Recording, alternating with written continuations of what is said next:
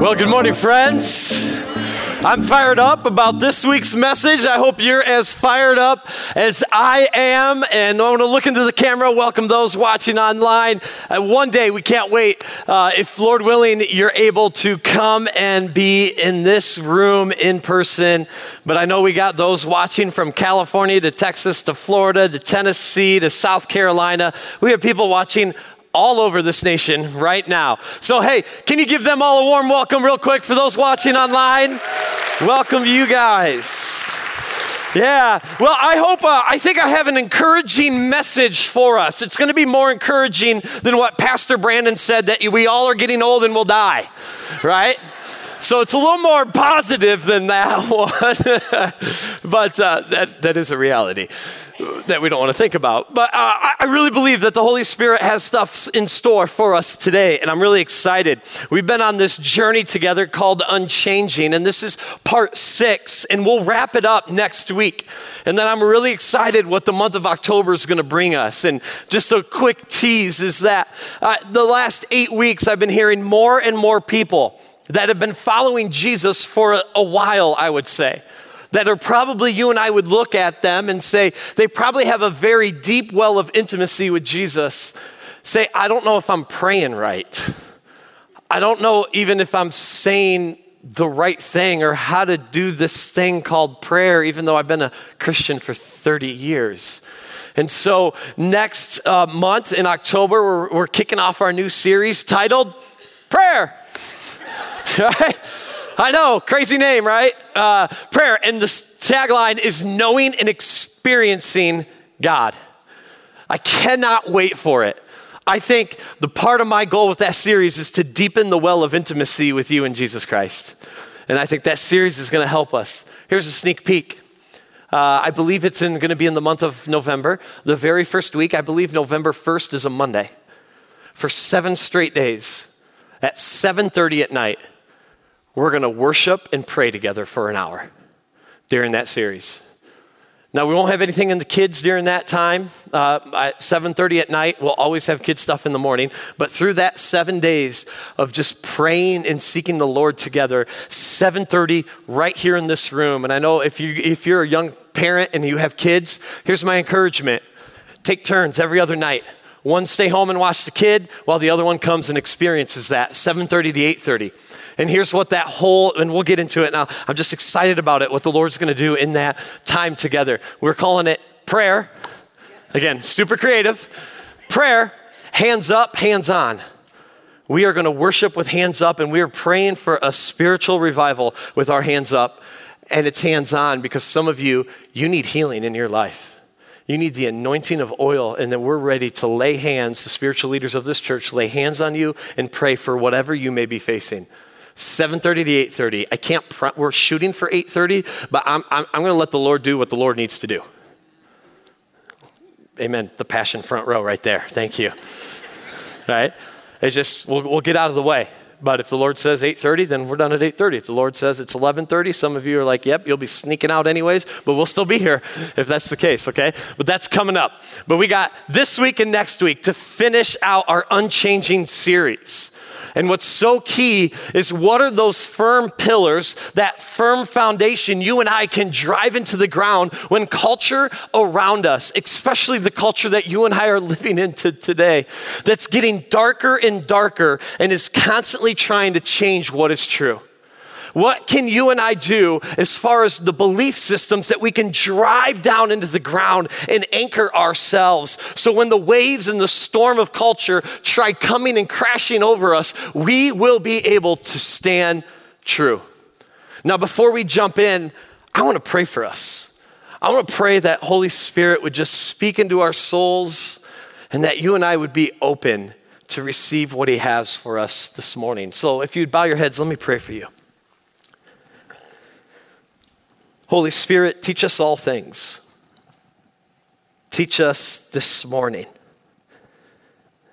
May we be open to the way you're going to tug on us, your gentleness and conviction, and those areas that just in our own walk, maybe we just don't get it about our faith. Maybe we just, there's areas that we don't look like Jesus either. May we be open to your movement of your spirit in our lives. We're here for you, not for ourselves. We're here to bring you honor, to bring you glory, and learn, be transformed, and apply your word in our lives. We pray that in the matchless name of Jesus. And everyone says, Amen. Well, this series we've been looking at what happened in the year AD 325. We've been unpacking what's known as the Nicene Creed. Again, back in AD 325, the church was under attack, trying to change the deity of Jesus, saying he was created, he was never God in the first place. And that theology, that doctrine began to creep inside the early church. So they got together, the church leaders, and says, hold on, if culture is trying to change something, we need to gather together and figure out what do we actually believe. And so what they did is they took the entirety of the scriptures approximately 180,000 words and put it down to Cliff Notes version, down to the essentials, to 271 words. And what you and I have been doing is just unpacking that stuff. And so far, we can't stop where we have stopped so far. There's one last paragraph we got to unpack. And I love that those at the Nicene Council, when they wrote that creed, did not stop where they did. Because this is foundational. And where they stop, this is what I believe may be missing today. So far, we're working through this intimacy that God is creator over us, and it's Jesus, and now it's the Holy Spirit where we left off yet last week. We're right there, and there's something profound that's going to happen, but there's something missing in the church today. It, we have a problem, and the problem is this word, through. It's what, friends? Through. Understand and know this today if you follow Jesus Christ as your Lord and Savior. The church is a people that Holy Spirit works in and what, friends? In and what? Through. We have a through problem. Many of us may realize, well, I get it because Pastor Ryan unpacked it last week that the Holy Spirit works in us. What does He do? Holy Spirit points us to Jesus. He convicts us of things that got to get out of our way and He fills us with His presence. But I want you to know this the Holy Spirit wants to use you, He wants to use you. You are God's plan A on this planet. There is no plan B. You're it. He wants to transform you with the Holy Spirit to work through you. Holy Spirit's not just in you for you, He's in you through you. And we have to understand that. Don't disqualify yourself. Listen, your Heavenly Father loves you so much and wants to use you. Turn to your neighbor and say, God wants to use you. Turn to your other neighbor and say, Oh, yeah, He wants to use you too. This is an awakening truth that I think if we grasp in our families, if we grasp this as a church, we will see revival sweep across this nation. Even as dark as our culture may be getting at times, we will see revival knowing that the Holy Spirit is in you, the same Spirit that rose Jesus from the grave, the same Spirit that fell down on the apostles that started the church is in you and wants to work through you. This is life changing truth today. So far, we've covered this idea when the Nicene Creed kicked it off. It's this idea that there's a creator God. And we said that God is over us. God is what? Over us. That there's a creator. We are his creation, his imago Dei, that you and I are very special creation with a unique purpose, with unmatched dignity. Everyone is the Imago Dei, but there is a God that is over us. And then you work through the Old Testament, you get down to now that there's this guy named Jesus who is fully God, fully man. And God sends him down to heaven to be born of the Virgin Mary. Emmanuel, as the angel says, you will call him Emmanuel, which means God with us. God, what? With us in Jesus Christ now. This is why we celebrate Christmas. That God is not just over us as Heavenly Father, He's there, but now God was with us, that God in flesh walked the earth through the person of Jesus Christ. But Jesus Christ goes to the cross to save us, to redeem us, to buy us back into right relationship with the God who is over us, our Heavenly Father. And in the process of that, he's buried, he's in the tomb, and three days later, he defeats death and is risen, hangs out for a little bit, then ascends back into heaven. But the apostles and the disciples weren't left alone. Because Jesus says, I have to go, because if not, the Spirit can't be in you. And that was the next thing that God is in us. God is what? In us with the Holy Spirit. So, in other words, Jesus literally, you can read it all in John chapter 14, 15, and 16. It's the night that he's going to be betrayed and handcuffed that Jesus is saying, Guys, it's better that I'm gone. I'm with you, but listen, there is something better, and you're gonna do greater things than I am with you because you have the presence of God now in you, which is the Holy Spirit. It's the Holy Spirit. And this is the progress of the creed in intimacy. God over us, God with us. Now God is in us. And the, and the early church now is birthed because the Holy Spirit has fell on the disciples and now it's going in power. Acts chapter 1 verse 8. But you will receive what, friends? Power. It's dunamis, which means dynamite. Come on, you will receive power. This is when Jesus is talking to his disciples. When the, when who? When the Holy Spirit comes on you. In other words, the power is going to come, but listen, you need a filling of the Spirit first. It's available, but you got to get filled with the Spirit. And then it says, now watch what's going to happen. You will be my witnesses. You're going to go and spread the gospel message of who this Jesus was in Jerusalem. For them, that was their home base. That's right where they were in that city. And then you're going to go in all of Judea, which is the region now, and Samaria. This is like Columbus, Ohio. just a place you don't like, right? That the Jews didn't like Samaritans. Why? Because they viewed Samaritans as half breeds. The Jews that were there decided to intermarry with other religions and worship pagan gods. And now, so the Jews are like, you're not pure, you're half breeds now. You did what was wrong. And then, look, you're gonna go to the ends of the earth. You're going everywhere now. You're gonna be the church that goes. But the Holy Spirit has to fill you and come on you in order to do what God has planned to do. Here is the last paragraph of the Nicene Creed, but we're only going to look at the first sentence. Last week we'll finish it. The first sentence of the last paragraph reads this way We believe also in only one universal, apostolic, and holy church. That is where we're going to land this morning.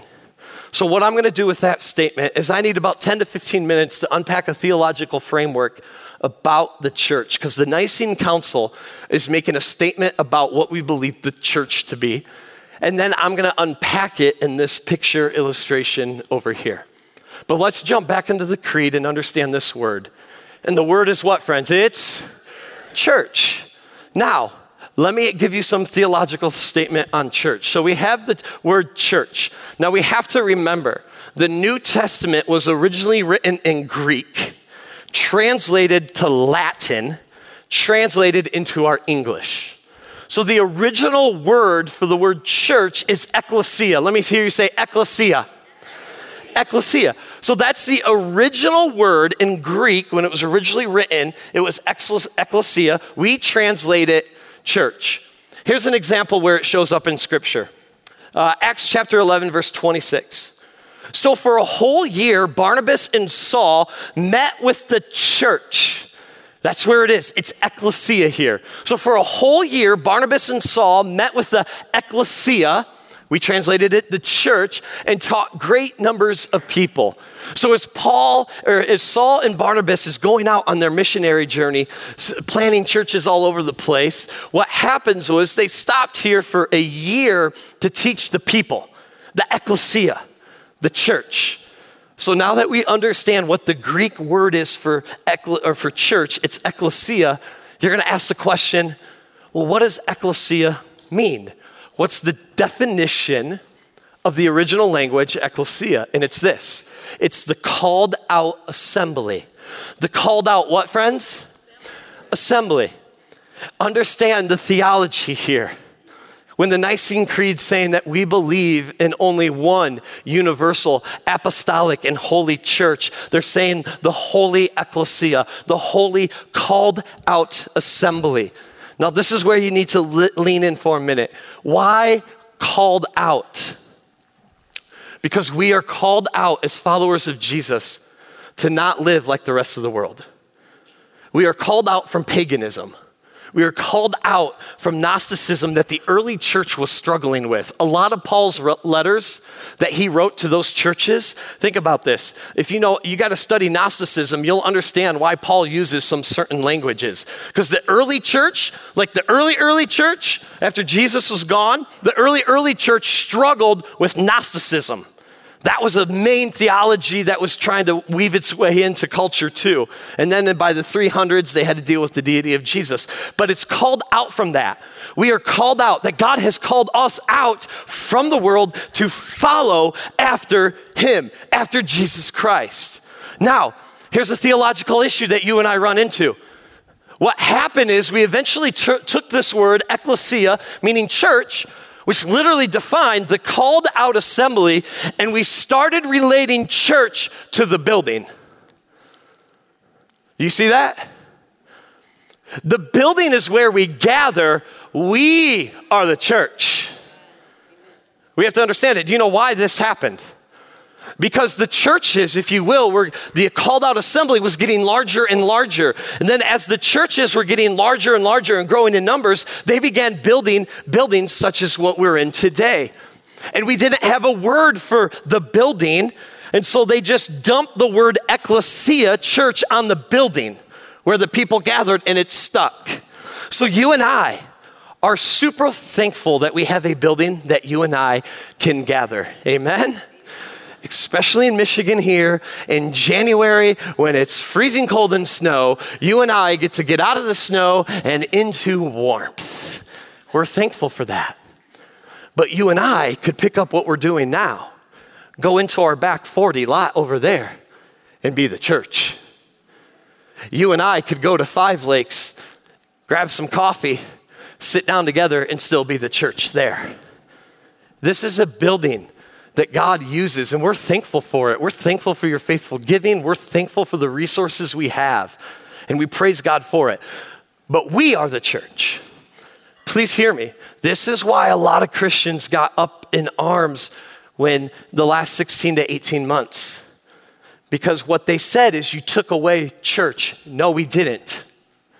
If our theology is correct, you're the church we can't take you away. We just, just COVID took the building where we gathered away, but you are still the church. It's wonderful to gather in this facility. It is wonderful, but we never lost the church. In fact, I think too many of us bought into culture and tried taking what culture was telling us and try to tell the church how to be run. We will never take cues from culture. We will take our cues from God's word. Whew, man, you guys are on fire. I love preaching to you guys. All right. So it's profound. It's profound. So, church, here's the, uh, and we're going to work our way backwards in this statement. So, we looked at church. Now, this is an adjective of holy church. It's interesting that the Nicene Council said it's a holy church. We believe that the Holy Spirit inspired the biblical writers to write and pen on the papyrus that they wrote or the scroll that they wrote on. It, is, it was written through human hand, but through the inspiration of Holy Spirit on the paper. And so, what holy means is, according to um, all, all of our theology books, it means holy means to be set apart.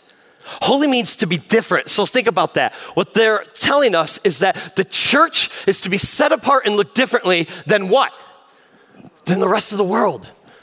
That you and I should be, honestly, when culture looks, we ought to be a little weird. Just a little bit, okay? Don't take it too far. Turn to your neighbor and say, You're a little weird. Turn to your neighbor and say, You're definitely weird. Please hear me. We don't want to be weird like the problem is we got a wrong definition of weird, right? We think weird of like goofy, weird, like that's just stuff I don't. No, what I mean real is you and I handle our finances differently because of the Holy Spirit than how the world may apply.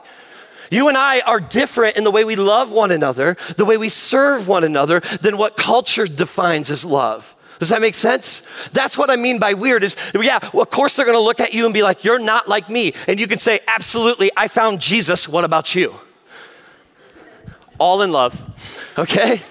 So through the inspiration of the Holy Spirit, he write, or Peter pens this in 1 Peter 1:16. Be what, friends? Holy because I, God, am holy. Remember, you and I, from the beginning of the creed, understood that there's a creator God, created you and I in his image, imago Dei. We are the reflection of our creator. And here's the statement you and I are to be holy, to be set apart, to be different. Why? Because God is holy. It is part of who we are, is this idea of holiness, that you and I live and can live holy lives through the power of Holy Spirit in us that you don't have to struggle with that sin anymore. I truly believe in the power of the Holy Spirit.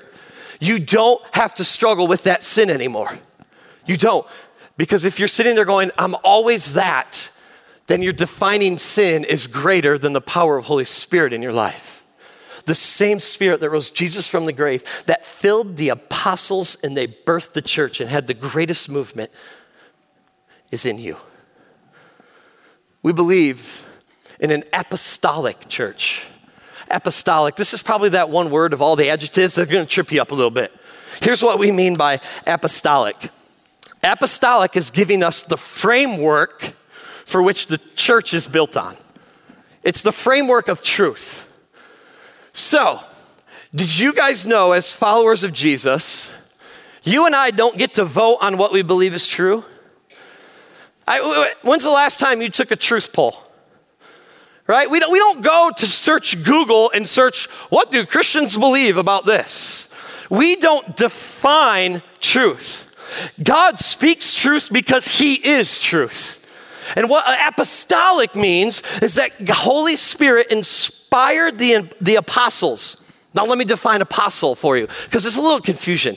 Disciples, uh, didn't Jesus have 12 disciples? And where did all these apostles come from, right? Disciple means a learner. So you had 12 disciples following Jesus, a rabbi or a teacher. What happens when your rabbi and teacher woo, is gone? You're not learning anymore. For them, the Holy Spirit fell on them, and now they're sent out to do business. Apostle means one who is sent out. So now, when you read in the book of Acts, the ones you used to read about the disciples are now apostles. They have, they've been empowered through the Holy Spirit, sent out to launch the church. Also, some of them wrote God's word. That we believe that the Holy Spirit inspired them and penned the letters in this inspired word of God. This is truth. And you know why you and I don't get to define truth? Because we'll define truth by how we feel. And your feelings will come and go like waves. They'll come in and they'll come out. Because how many people wanted to throat punch someone this week and you're glad you didn't, right? It was a feeling for a moment. But we can sit here and go, this is God's truth that He wrote through the apostles. So you and I can build a firm foundation knowing what is absolute truth, the authority of God. Here's what Paul writes to the church in Ephesus. He says this Consequently, you are no longer foreigners and strangers, but fellow citizens with God's people. And also members of his household, the church, built, watch this, this church, built on the foundation of the who? Apostles, there it is. The apostles and prophets who were Isaiah, Jeremiah, Ezekiel, all those in the Old Testament, with, the, with Christ Jesus as the cornerstone. It's apostolic. We believe through the inspiration of Holy Spirit that he wrote truth through the apostles. Here's the other adjective. Two more adjectives. We call it universal church. Maybe some of you have recited this creed and the word Catholic is there. If you notice, it's a lower C Catholic, meaning it's universal. That's what that, the, the word Catholic right there means. It's universal. Universal. What does it mean? We're talking about the entire church as a whole. Every brother or sister in Christ before us, and every brother and sister in Christ after us. As Pastor Brandon has pointedly, lovingly shared with us, there will be others after we're gone, okay? There. It means the entire church. Everyone who has claimed Jesus Christ and Jesus has claimed them. Hear this statement You are not a Christian because you claim Jesus, you are a Christian because Jesus claims you. You are marked and sealed upon salvation by the Holy Spirit. He has claimed you to be his child, and the enemy cannot and does not have authority and reign over your life. The Holy Spirit does. The Holy Spirit does. And so it's talking about everyone in our past and in our, in our future who will be the church. It's universal. The church is really big, isn't it? The church is bigger than this church and the churches in our community and beyond. The church is real big. I love what the um, what Paul writes to the church in Colossae. He says this, and he, referring to Jesus, is before all things, and in him, Jesus, all things hold together. And he, Jesus, is the what, friends? He's the head of the body, which is the church. So, am I the head of the church? I know. No, I'm not. Is my boss the head of the church? No, he's not. Is any denominational leader the head of the church? No. Is the Pope the head of the church? No. Jesus Christ is the head of the church. He's the head. He is the absolute head of the church. And I know we're unpacking some theology here just to help uh, understand who and why the Nicene Creed was written. But this is a really big deal. The church is big, and Jesus is the head of it. You know what the church is also described as not just the body, but the church in the New Testament is also described as Jesus' bride. I love my beautiful wife dearly, but I'm going to tell you this you dismiss my wife, you and I are going to have issues because she's a part of me. She does ways to serve you that are behind the scenes that you have no idea. She's a reason outside of the Holy Spirit why I'm here and what she's done for me. Dismiss my wife. Whoo. You dismiss me. You cannot dismiss the church and follow Jesus. It's his bride, it's his body. You cannot say, you know what, they're a bunch of hypocrites. I don't want anything to do with that church. Listen, when someone says that, say, yeah, we're a bunch of people like you who need Jesus. If you love perfectly, then teach me how to love perfectly, because we can't. We need help. We need help. And there is a thing to understand, this world has to understand that there's a high standard of living that Jesus set the bar. And the problem is the world sees that bar set here and then sees Christians and say, Ha, you hypocrite, you're not living up to it. Jesus set the bar high, but the beauty is Jesus doesn't lower the bar for us. He lowered a knee to meet us where we're at, so to pick us up to the bar. And that's what Jesus did. You need the church. Well, my faith is personal. Your faith was never meant to be personal. It can't, it's impossible then you can never obey every word Christ says, and you're living in constant sin then. You can't one another by living in isolation and not needing other people. Uh, have you ever seen someone try to be alone and one another someone? I don't know who they're one anothering, but that would be really weird and awkward. You can't. We are built in community. The Imago Dei. What is the Imago Dei? The image of God. What is God? Father, Son, Holy Spirit. It's a community. You're built for community. Introverts, raise your hand. I know we struggle to raise our hand. I'm one. Never let our introvertedness cause us to say, I'm not meant for community. What it means is we just need to be refreshed in isolation so we can go and engage the world. Guess what I'm going to do? Maybe when I get home. you got it, nap. no, I'm going to try something. I just need to be alone, breathe, then I can come and engage. Extroverts, where are you at? Yep, you freely raised your hand. You're like, yeah, woo right? You love engaging people, right? That, it, that gives you energy to engage people, right? You love it. But we need to know you can't dismiss his bride and claim, I follow Christ. Here's the last one one. It's how many? One church. One church. And Jesus Christ is the center of it all. Jesus Christ is what unites all of us. Here in Ephesians, it says this make every effort to keep the unity of the what? The Spirit, the unity of the Spirit. Make every effort. Who is Paul writing to? Christians.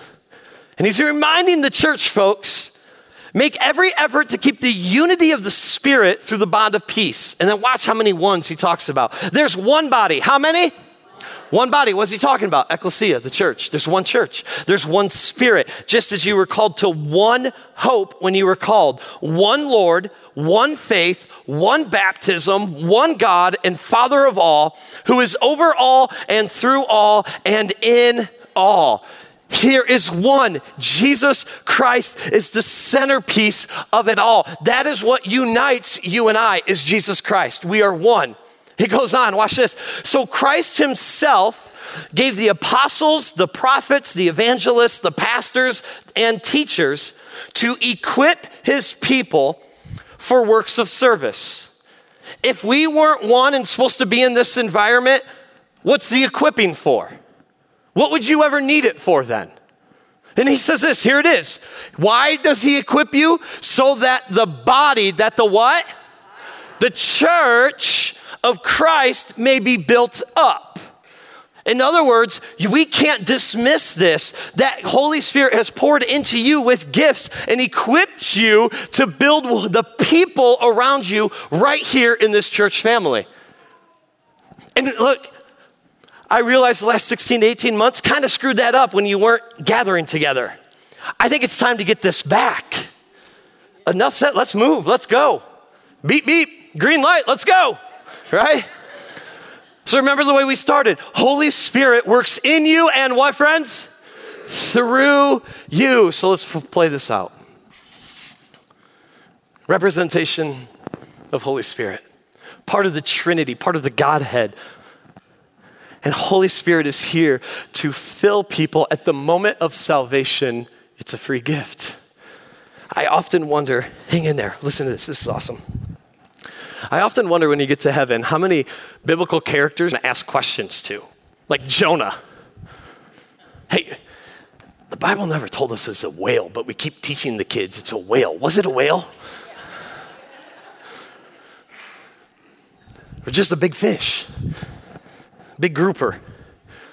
Hey, what was it like, Moses, to go on the mountain and you saw that burning bush, right? And, and the bush starts talking to you.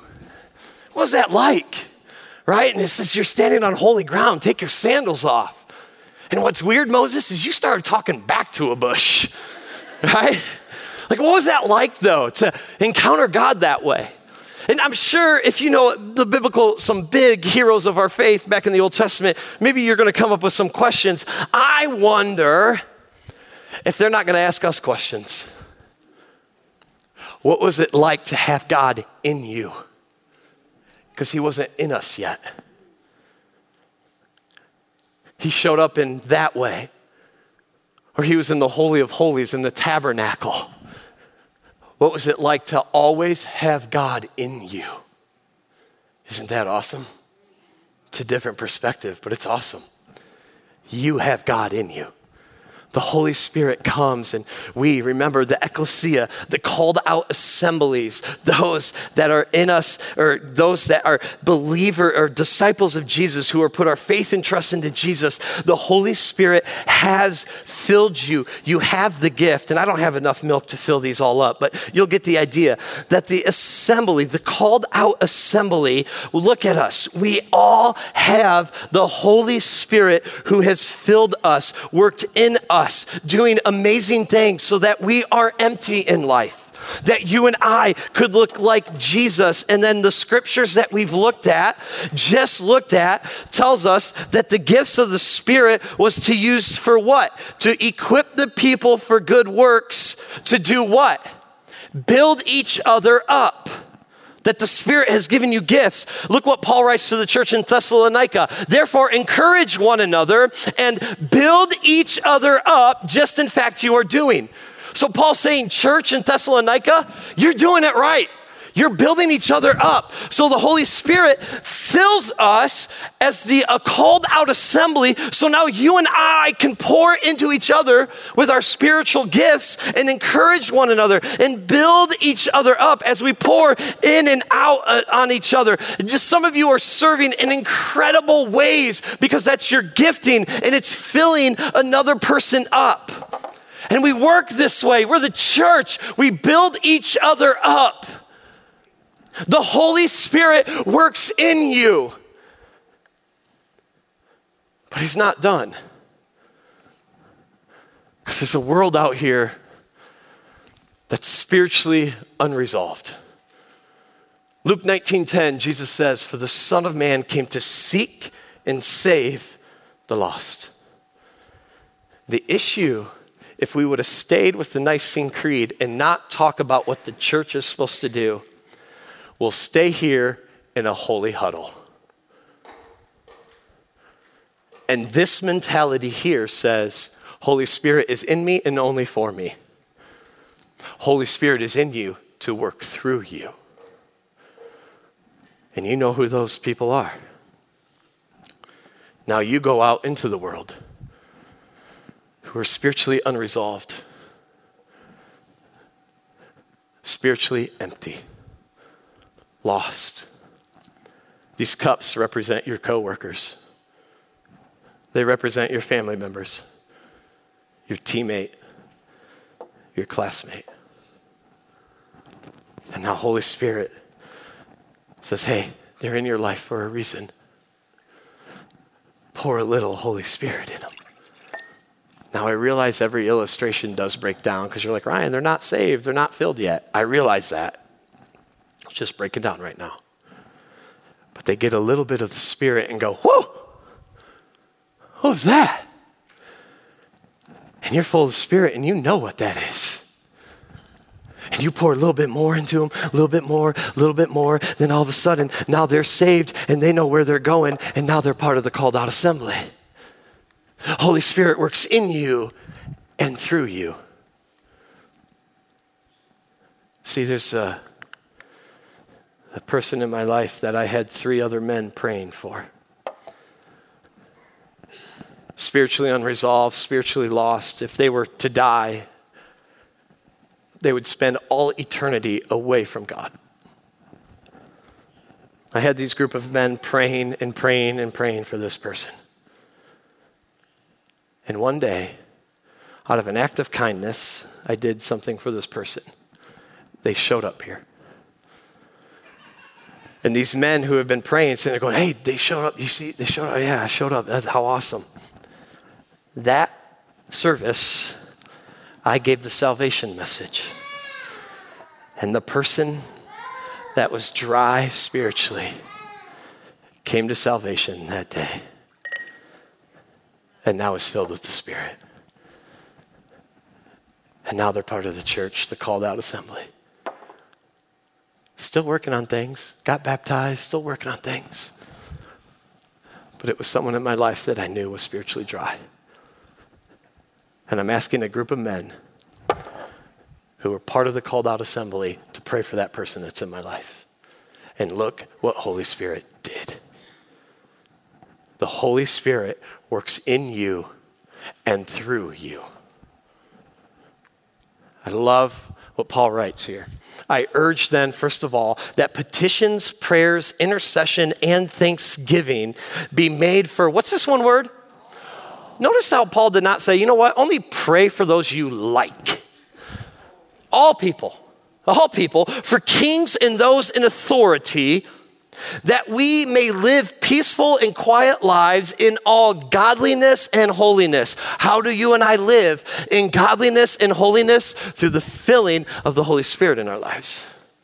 And then it goes on and says this this is good and pleases God our Savior. You and I living godly and holy lives. Who, look at the heart of your Heavenly Father, who wants all people to be saved and to come to a knowledge of truth. The heart of the Father is for everyone to come into relationship with Him. Everyone to understand what is this unchanging truth that changes lives. And how he's going to accomplish this is when the Holy Spirit works in you and through you. You're his plan. There's no plan B. You're it. And I know for some of us, you're sitting there going, Ryan, this is too much. I can't do this. I can't even get my own life straight. How am I supposed to go to a spiritually unresolved world and try to give them Jesus when I, I barely got a little sip of Holy Spirit in my life? And you know what we begin to do?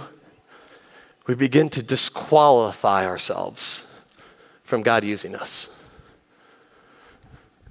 But Paul reminded those Christians in the city of Ephesus with this For we are God's, what, friends? You're his handiwork. If God had a refrigerator, your picture's on it. You're his handiwork. You're his special creation, and he loves you so much. You are his imago Dei. You're created in Christ Jesus to do good works. He's created you to do good works. Don't disqualify yourself. That's the lie of the enemy trying to deceive you and trip you up.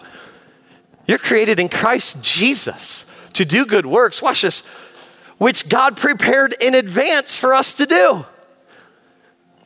Maybe perhaps before you were even thought of by your mom and dad, God knew in advance He has work for you. Know this Holy Spirit is preparing you, He has works for you to do. And for maybe for some of us, it's more of His filling in our lives, preparing us for what He has, the good work for you and I to do. But we need this.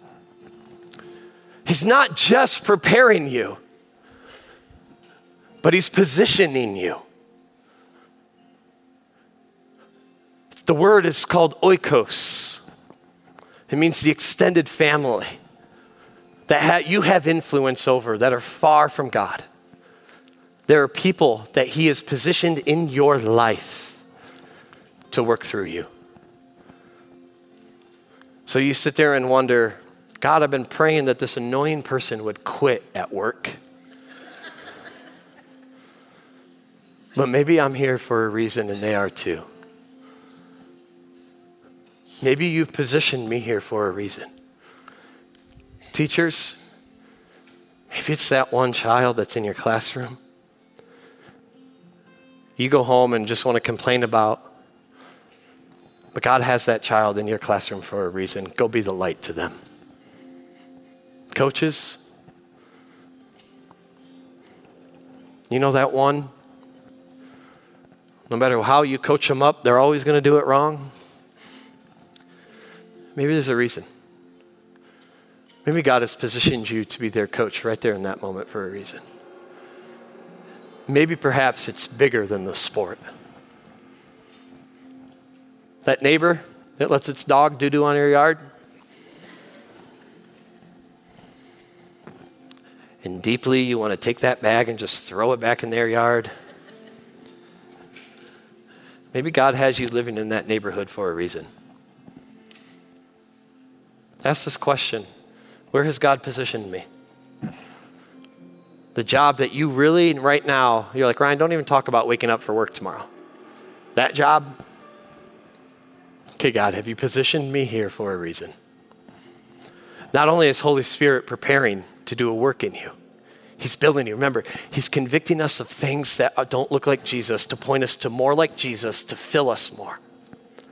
He's preparing you, He's positioning you He's got you in the place for you to minister to a spiritually unresolved world. And He's empowering you to do so. you don't have to do it alone. It's not on your own skill set, it's not on your own gifting, it's not on your own ability. The way we started is the way we close, but you will receive power when the Holy Spirit comes on you, and you will be my witnesses in Jerusalem and all of Judea and Samaria to the ends of the earth. When the Holy Spirit fills and comes on you and rests on you, you have His power to now go do what you were created for, because Holy Spirit wants to work in you and through you. But we need His power. We need His power. And that is the church. Build each other up come and grow in our faith. And now let's go and be a church to the spiritually unresolved people in our life. The team opened, uh, closed us last week with a brand new song called Rest on Us, and we're going to close with that new song again. May it be your heart and your prayer that Holy Spirit would come again and do it again, like he did how you and I read when he hovered over the waters, when he came like wind and fire on the apostles in the upper room and anointed them, filled them, and they sent off. May that be our prayer. So I'm going to invite you to stand with me. I'm going to I want to pray for you and then let us worship, truly meaning come rest on us, Holy Spirit. Father God, we give you our gifts, we give you our abilities. May it never be in our own gifting or ability, but we give it back to you knowing that when you fill us, we will receive the power to do the work. So Father, there are people in our lives that are far, far from you. And we know your heart is that everyone would be saved, everyone would come into the relationship with you. Oh, Father, will you use us? Holy Spirit, will you come and rest and fill us? And may we be a church that doesn't just gather, may we be a church that goes. And we pray that in Jesus' name. Amen.